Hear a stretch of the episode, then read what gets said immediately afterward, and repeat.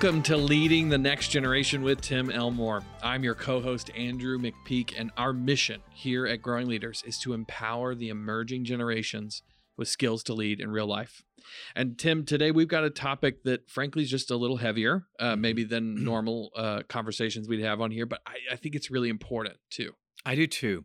Um, I had a hypothesis that um, I started testing over and over and over. When I say over, like three or four times, and I thought the the thought was crystallized enough to maybe make it a podcast to invite our listeners to jump into the conversation, the thought process. But you're right; it's a little heavy. It's a it's a newer thought that we have not shared before. Yeah. but I think it has everything to do with maybe explaining some of the depression that we see in this generation, not Yeah. all, but some, Yep. and what we can do. Absolutely. Well, I know uh, a couple of months back, I believe it Mhm. was, you um, got to meet with a group of athletes, Yeah. and it really maybe put an exclamation point on the end of exactly some of the thoughts that we're thinking about in this. It really did. So this was a Division One NCAA football team. Okay. Uh, there were about ten players in the room in this conversation, uh, and actually they were they were talking about habitudes. So Okay. they were talking about the That's images. cool. But um, we were really t- uh, keeping it real that night. So it wasn't just flippant. Oh yeah, the answer is yes or whatever. We were going deeper. And one particular athlete um, just got very real, and he said, "I got to be honest with you guys. I'm struggling with feeling depressed right now." Wow. and things got quiet because when you hear that word you might go oh you're just having a bad day or is this something more and they were all wondering it may be something more so he continued and he began to detail out what he was going through and it definitely was more than a bad day Yeah. And so i listened as the others listened i ended up chatting with him a little bit afterwards but it it it sparked this thought that led to this hypothesis that i feel like is worthy of conversation today Yeah, a lot of times when we think about the issue of depression, anxiety, stress, all those things, we think, oh, this is the thing that happens to that kid who has really terrible things happen to them. yeah right Or this is that thing that happens to that kid who has that chemical imbalance or whatever. And those things are true, certainly.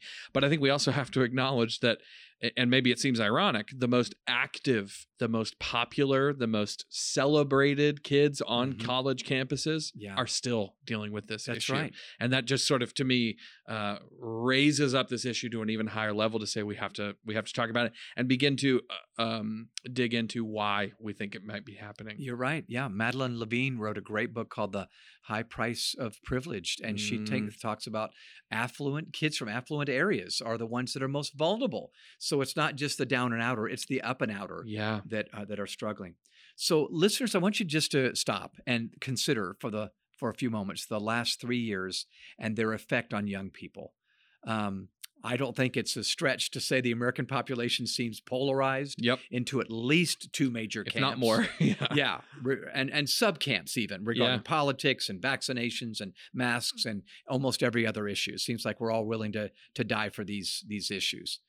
Uh, the pandemic has stolen nearly a million lives. So think about that. Think if you're a 16, 17 year old kid and you realize, oh my gosh, as I was growing up, a million people lost their life to this this It's virus. insane. That's that's huge. And the economy has felt like a yo-yo. Yep. I mean, let's just be honest. it It's- really has. it's in and out, and artificial intelligence is stealing jobs now. We have to repurpose our skill set. Yep. So while when Generation Z observes how out of control everything feels, you can't blame them for feeling a little melancholy. yeah, Okay, this is this is what I might feel, or you might feel, listeners, if you were going through growing up in this particular day. So there was a Barna research poll. I, I love reading what Barna puts out because their research always is is on topics of interest. yeah. they do They're lot of asking research on insightful questions. Yeah. yeah, They discovered that 82% of members of Generation Z, so these would be mostly teens, Yep. but eight out of 10 believe they've experienced at least one trauma. Hmm. Okay.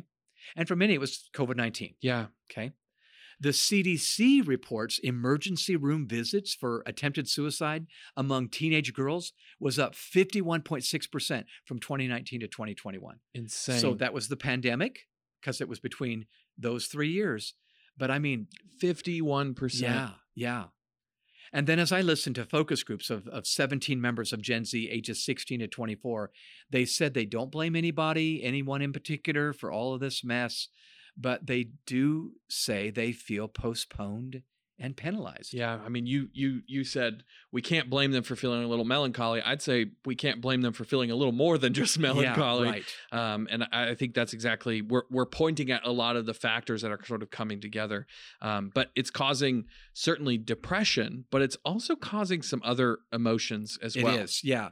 So the two, the two that I really want to zero in on today is I was finding a a disproportionate amount of young adults that that we love and believe in. These are not bad kids, uh, experiencing two emotions: anger and depression. Mm, Anger and depression. And it is now, now now common knowledge that there's a link between the two, and that's where we want to go today. yeah. Yeah. Well, we could certainly talk about you know the research. I think we're going to get into that some, but um, it it actually reminds me of a quote I read years ago from Richard Rohr, who says, "Anger is the guardian of sadness." Ah, interesting. Isn't that? Yeah. And it's such a great picture. If I think about the times I got the most upset, almost always it was followed by feeling very low, right? Yeah. Sad about Yeah. something or depressed Yeah. about something or whatever.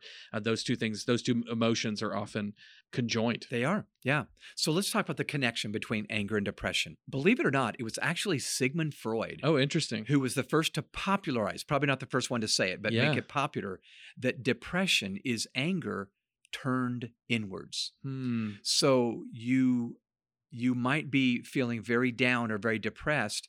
And I can say for me as a male, very often the way it comes out is I'm mad. Yeah. But mad is not the top. It's just what's on the forefront. Yes. What's really down below is I'm I'm feeling down or Yeah. feeling depressed about this.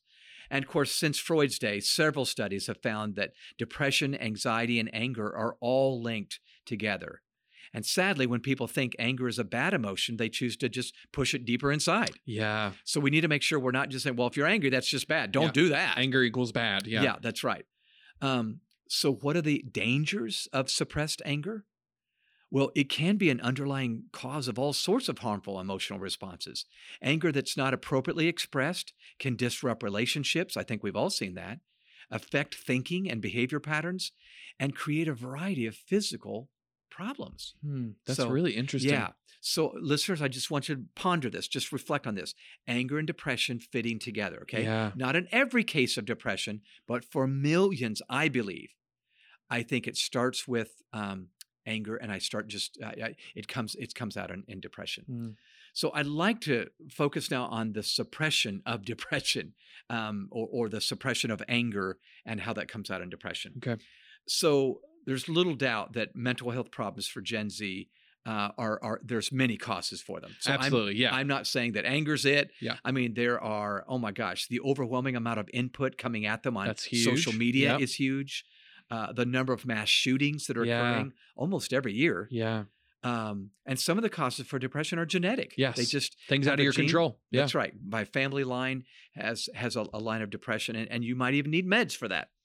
But um, I just want to I just want to talk about something that I don't think we talk enough about. I wonder if when Gen Z looks at the landscape of our culture today, if they're pondering the grown-ups didn't do a very good job managing our lives. Yeah. And they've got some argument for that. That's that. right, they do. Yeah. And I'm not throwing all of us adults under the bus. I'm just saying if you look around at leaders that are my age or or or maybe not quite as old as me. I know that's I'm pretty old, but but but just they're looking up and they go, "You guys didn't do a very good job of this." yeah. And and I think they're right. But I'm thinking, of course they might go, "Well, if I don't have a place to express this, I don't go home and say, "Dad, you did an awful job. Your generation's really." Yeah. You just suppress it and Yeah. now you don't feel like you have one person to point to, and so you just kind of get and this percolating time bomb begins to yeah. fester. So, the first 10 to 15 years of their existence, Gen Z, our data shows, maintain much of the same path as the millennials. Very civic minded, work within the system, let's make it better. Today, however, their anger is surfacing on the outside. Yep. And we have seen it. In fact, stay with me, listeners. We've seen angry protest about climate change, Yep. led by Greta Thunberg and teens from all over the world, Yeah. millions of them Yep. Uh, angry protests for gun control, led by Cameron Kasky and the students of Marjory Stoneman Douglas High School. Remember that Yep. shooting a few years March back? for Our Lives and all that. yeah, right. Uh, angry protests surrounding racial equality, Yes. uh, led by millions of young adults and their older counterparts too. But there were a lot of Gen Z and millennials marching. Uh, Black Lives Matter. And while I find missteps in every one of these protests, none of them were perfect. I'm not arguing they were. I'm just saying it doesn't negate the fact that young people are angry at the state of our world. And I think they're thinking, how could you let injustice remain for so long? Yeah. And I got to admit, as an adult, I wonder the same thing. Yeah. Yeah. It, it it is such an interesting and very deep topic to look at. If you're if you're a young person, you're turning 17, 18 years old, and you're growing up in a world where all of these things are happening. And not only all those things, but the economy's not doing so great college is really expensive and I'm faced with either not having a degree or walking away with debt, right? That's a decision a lot of people, young Yeah. people face, uh, feeling like I can't afford to make rent if I'm in this situation. It, it just feels like there's so many challenges that have mounted up. No wonder they're looking at the outside world and going, well, my mom did everything she could, but Yeah. generally, the world we're talking about, the adults, the people in power, whatever, whatever, have led us to a space where they're handing us a world that just doesn't Yes. feel like it was managed very yeah, well. Yeah, it's true. Yeah. I, I and and Andrew, you know, I'm one generation older than you, maybe two, but we both see the same thing. Yeah. I'm not blaming on one person. Sometimes I need to look in the mirror and say, how did I not do this too well along the way? But um, that's that's just a reality. Yeah. And and I'm just saying, even though we don't like angry young people, there might be some warrants out for a little bit of that of that anger. I'd agree. and maybe if they've not found a way to express it, you might see it showing up in depression. yeah. So here's another piece of data. So we're not done. uh, another piece of Barna research uh, talks about Generation Z confirming that young people no longer trust, or many millions of young people no longer trust traditional institutions that have become pillars of our society Um education, Yep. business, corporate America, Yep. uh, government, Yep. uh, the church, Yep. law enforcement. Yep. You know, defund the police. We've Yeah. heard that a few times. So, believing our institutions are defunct in many different areas, young people are aiming, and here's the term we we hear, Andrew, they're deconstructing culture. Yes. My guess is, listeners, that's not the first time you've heard the word deconstruct. This is a term that's thrown around. Uh, cultural anthropologist, sociologist, young people are deconstructing. And what I mean by that, if I can just come up with my own term now, is they're taking apart the traditional institution and say, why didn't it work? yes. Yes. And it's I don't think it's working, so I'm not going to participate. I'm not going to church anymore. I'm not trusting the college and that tuition you just charged me. Yeah. I don't think is worth it. Uh, the government, we, I don't know if either party is really trusted right now by m- too many people. I would agree. and and so I'm I, again, I know I'm talking in very general terms, but I feel like they're not trusting traditional norms to, to make this. So what are they doing in their heads? They're deconstructing. Yeah. I talked to my daughter about this, and she's a great young lady at 33 years old. She's deconstructing some things. And we'll talk about that. I, I love the fact that we both have open, candid conversations. I'm deconstructing some of this. And I cringe because as her dad, I want her to stick with XYZ, stick Yeah. with this school you or this whatever. And she's going, I, I, and you know what I'm having to do as a dad? I need to let her do it. Yeah. Because if I don't let her do it, what does she just buy into whatever I say and doesn't Yeah. think for herself? Yeah. but I just, it's just hard. And my guess is if you're a parent listening, a teacher listening, a professor, a coach, you're seeing some deconstruction, some lack of trust Yep. and, and respect for uh, leaders. I think this is what's going on in their minds. Yeah, I think there's a lot of leaders out there. I mean, this is happening. It's now starting to hit the business world, which is really interesting. We're having more Yeah. and more conversations with leaders who feel this way, where it's just like, why does it feel like they're challenging everything? Yeah, yeah. You know what I'm saying? And I think a, a lot of times we, it can be easy to make the assumption that these young kids just want everything to change. yeah. They want it done their way or whatever it is. I actually think the true, deeper reason is exactly what you're talking about. They are looking at a system that we maybe maybe we would recognize as adults. Yeah, it's not the best, but it's also traditional, and it was Yeah. the way we dealt with it, and, And we got used to it. and we got used to it. Yeah, it's a it's a normalized defect, Yeah. and therefore we think, well, what change do we really need to make? Yeah. These young people do not think the same way. Yeah, that's right. They're right. looking at that and going, no, no, no. If it's if it's broken, we should take it apart, figure out what's broken, and then put it back together. Yeah, yeah. Um, and I think that's the shift. I, I th- a lot of times that we adults don't exactly know how to uh, process that with them. It's true. I talked to a school principal recently and I said, these uh, teens are just wanting to tweak it. They want to reinvent it. Yes, And that's a, a, a description of we're not just, you know, polishing or giving a facelift to something, we're reinventing it. Now, here's the last big idea before we talk about what do we do. I happen to believe that while deconstruction is explainable, um, deconstruction without good critical thinking can be disastrous. Yes. Yeah. So, So let me say that again.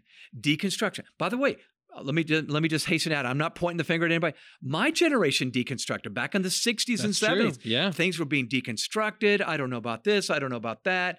Pollution was a big issue. Yeah. Uh, the environment was a big issue. The Vietnam War was a big. There was some deconstruction going on there. So every young person, or every young generation, I should say, does deconstruct.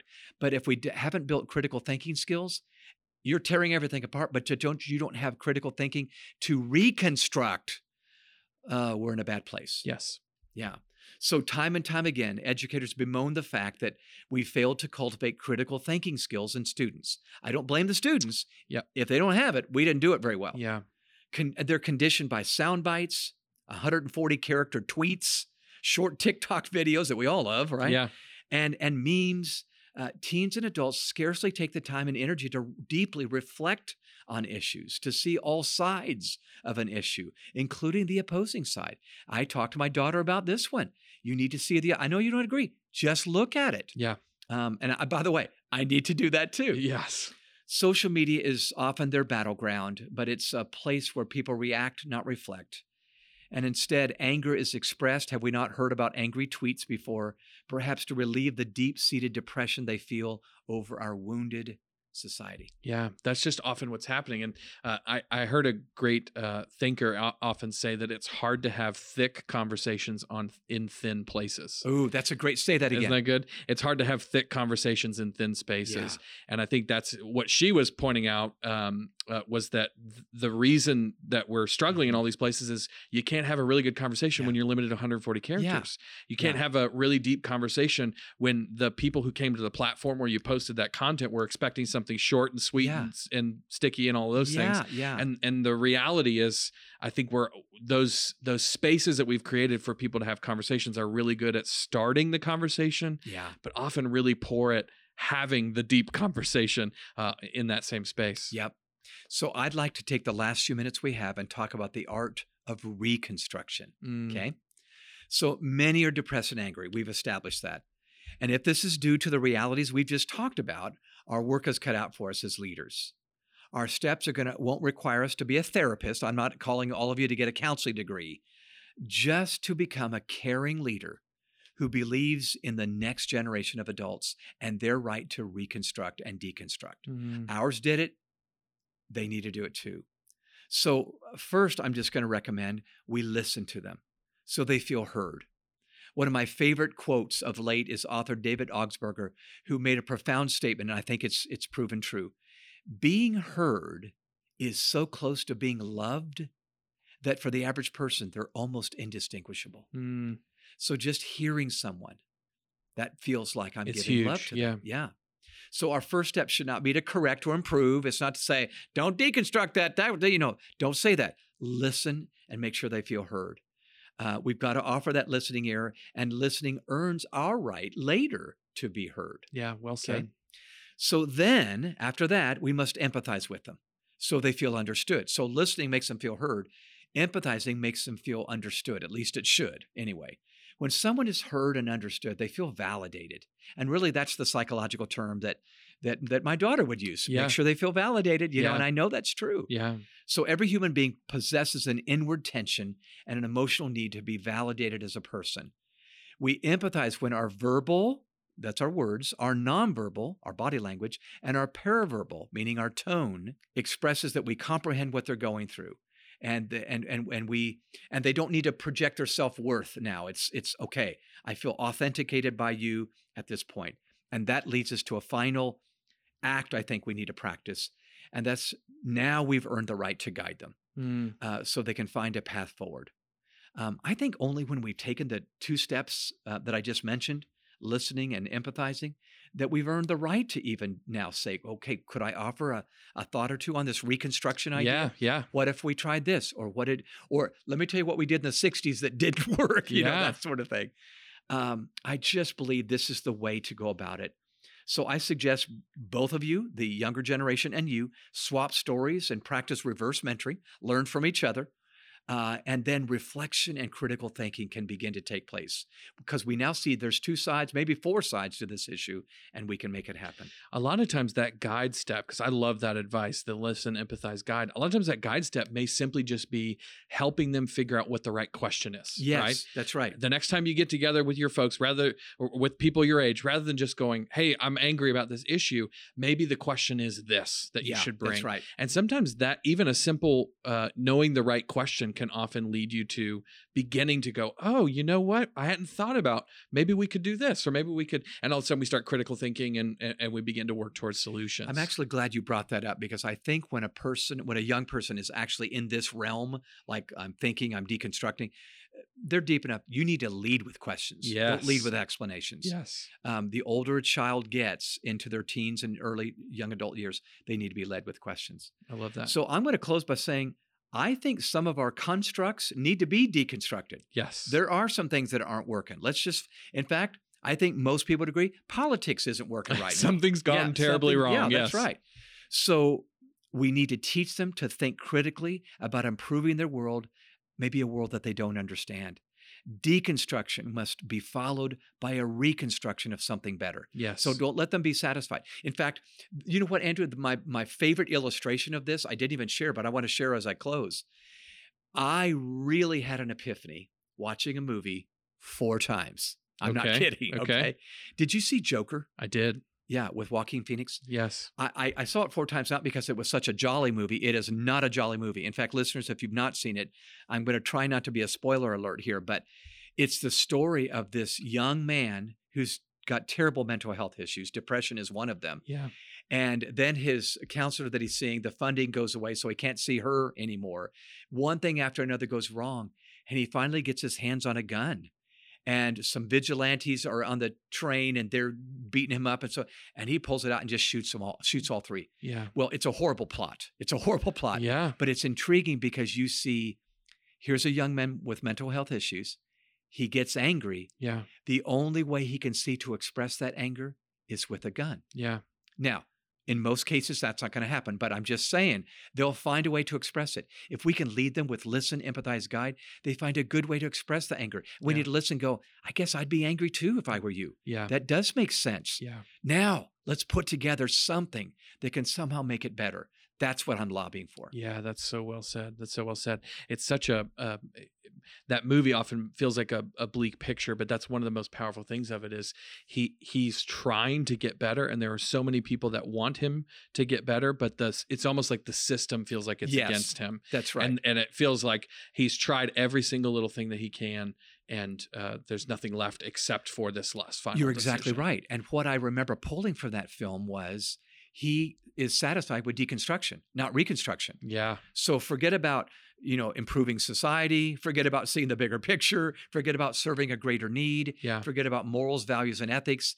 I'll just end the life because I feel like I've been able to somehow vent my my emotion on the Mm. inside that got suppressed. yeah. So I that's that's why reconstruction always has to follow deconstruction. But if it's going to happen, we're going to need to be a listening ear and a guide along the way. Yeah, that's so good. Thanks, Tim.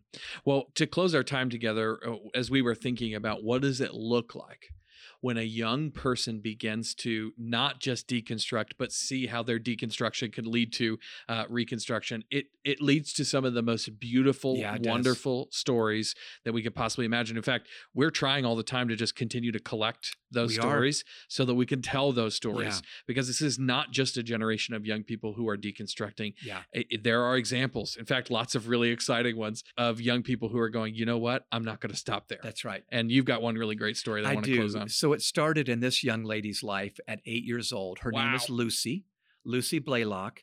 She was eight years old when she first learned how to sew. And I think she learned from her grandmother. So there's the two generations. yeah i love that Um, and she she learned how to sew. She could make a blanket for her friend's birthday. oh that's so great it's all pretty pretty innocent and, and so forth. But after the party, Lucy asked her mom if they could make another one for a child in need. So Oh. she'd already been thinking altruistically, and her mother thought, "Oh my gosh, that's I've got amazing a saint for a yeah, daughter here." You for know? an eight-year-old yeah So she posted the idea on social media and got 16, not one, 16 messages from parents of kids who suffered from various struggles. And instead of just choosing one child, Lucy and her mom began sewing blankets for all 16. I love that. Yeah. So it was a long process, but Lucy's compassion outweighed her impatience. I love that thought there. Yes. And she continued until she reached her goal and beyond. So fast forward, she's older now. Uh, three years later, at age 11, Lucy had made 500 blankets for kids in 14 countries. Amazing. Thanks to social media, it Yeah. can be redemptive. Uh, she was hearing about needs and she was sewing, bla- and she's just giddy about this. She loves it. Her her hands are sore, I'm but- sure. but she's really. yeah. In fact, here's what she said: "It makes me excited when I think of the kids getting the package in the mail and opening it. I always hope they'll know someone cares about them. It feels good to know that I'm helping all those kids to feel loved. And I'm just saying, Lucy, thank you that beginning at eight years old, you reconstructed what needed to be deconstructed. I love it. I love it. I my favorite thing about that story is how she goes, "I should make one blanket," and then people go, "Actually, you should make 16." She goes, "Fine, I'll make 500." You know, it's like, isn't that It's just the way it goes? That's Gen Z for you, baby. I love it. I love it. I yeah. love it. Well, obviously, there are so many deep issues out there in the world that Gen Z is struggling with, reconstructing, honestly, helping us adults maybe think about in a better way than we ever have. And while that may seem like a simplistic example, I think it's a perfect picture of the mindset this generation has. They see problems that need solving and they come up with really great ideas. In fact, this is an issue, a subject really that we wrote about in our Yeah. book, Generation Z Unfiltered. We saw a generation of kids with so many great ideas and often just, they just didn't know how to leverage their ideas and actually put those things into action. Yeah.